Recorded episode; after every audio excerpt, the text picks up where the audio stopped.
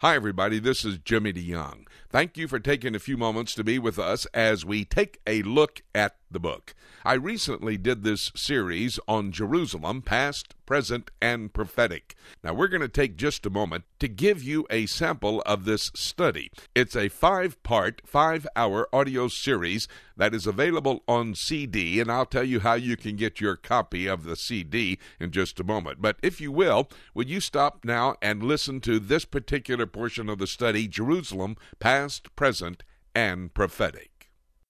Revelation chapter 13. Verse 1 And I stood upon the sand of the sea, and I saw a beast rise up out of the sea. Now, this has to be read in parallel with Daniel chapter 7 because in Daniel chapter 7 we see the four beasts rise up out of the sea. The sea, as depicted in Daniel chapter 7, and please, I'm taking a shortcut, forgive me, has to be, listen, has to be the Gentile world. Because as those four beasts rise up, a lion with wings, a gold winged lion, symbol for Babylon, the Babylonian Empire, comes up out of the sea. That's the first of the great Gentile world powers. And then it talks of a bear with three ribs in his mouth laying on his left side. That is the Medo Persian Empire. The three ribs would be uh, the Babylonian Empire, the Medes, and the Persians. Thus, the three ribs on his side.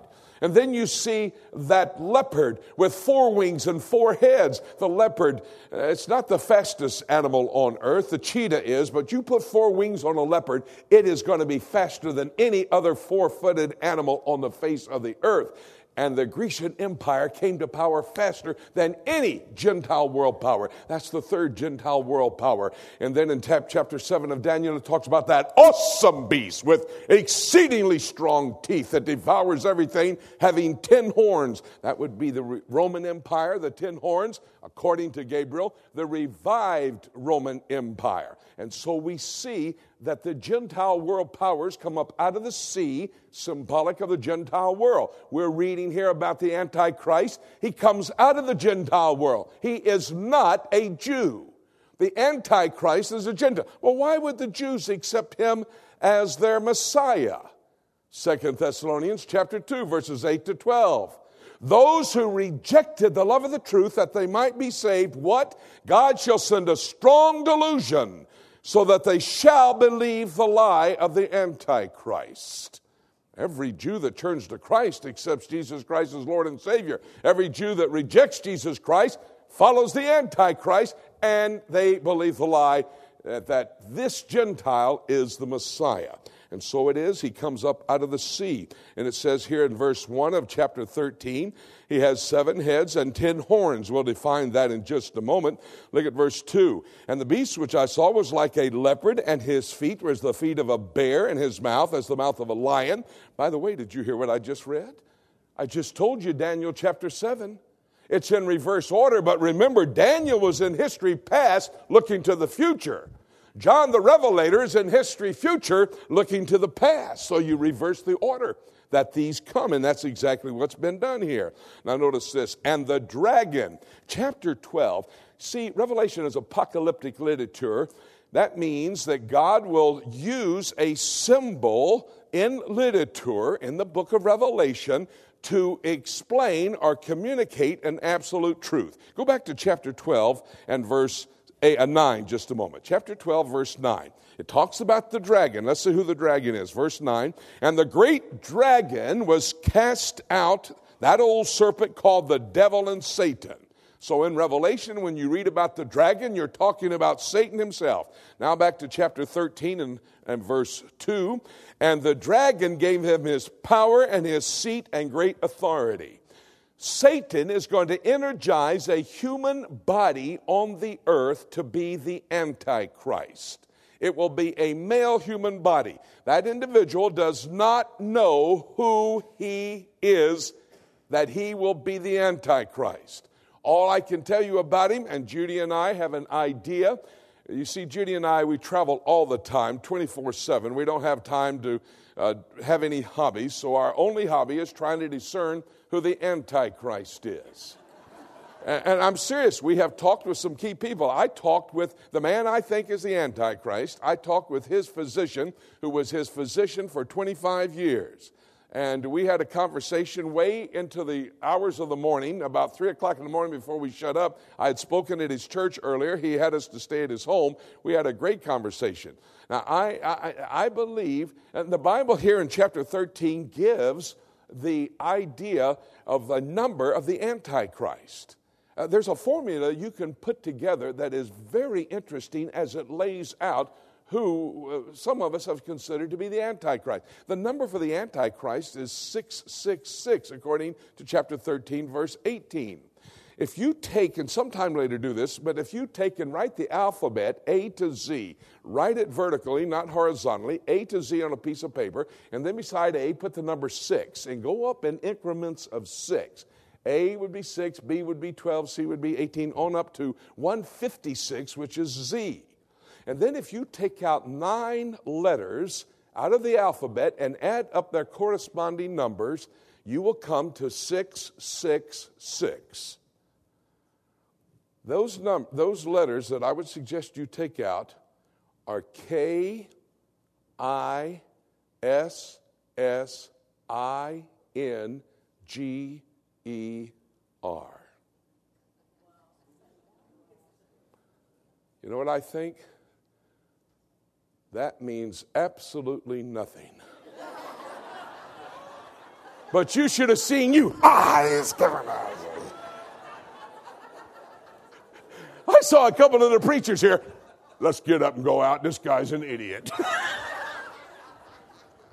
I grabbed you by the brain and pulled you right up here, man. Love it when a plan comes together. Let me give you another one R O N A L D. W I L S O N. R E A G A N. Ronald Wilson Reagan. 666. Don't think that means anything either. now, look, I do have an idea as to who the Antichrist is. I am not going to tell you. Don't ask me. It doesn't matter. And by the way, I said Judy and I, don't ask Judy either. Because if she tells you, I'm going to have to kill her. So don't ask Judy. really, it doesn't matter who I think. What it is, is Satan will energize a man. He's going to be wounded. Look at the next verse, verse 3. And I saw one of his heads. Notice that next phrase in Revelation, as it were. That phrase is used 52 times in the book of Revelation as it is describing events that will unfold. What that phrase means, as it were, means it seems to be, but not really is. Sorry, Left Behind series. Antichrist does not die. He's wounded to the death, as it were.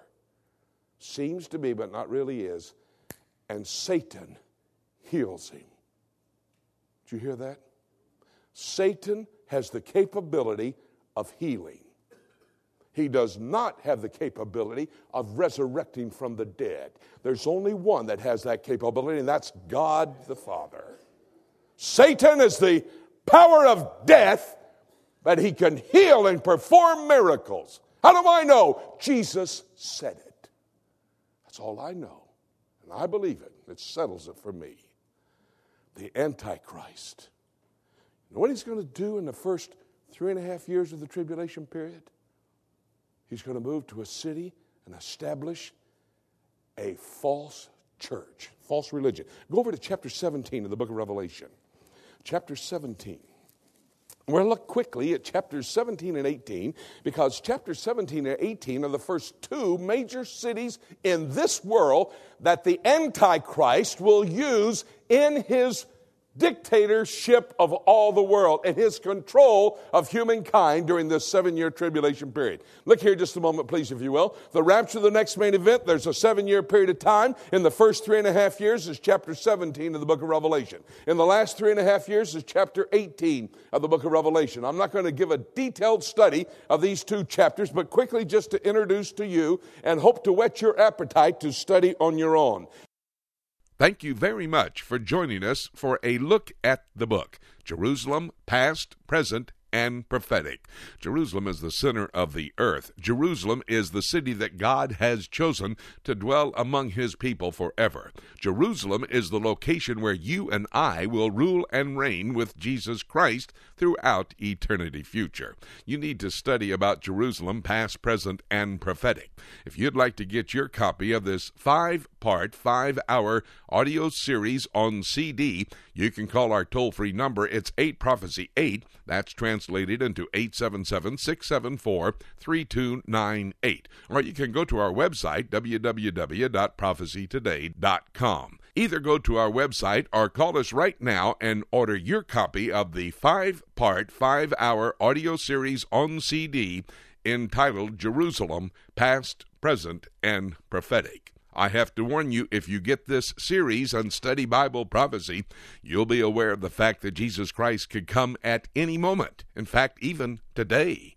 And having said that, nothing left for me to say except let's keep looking up until.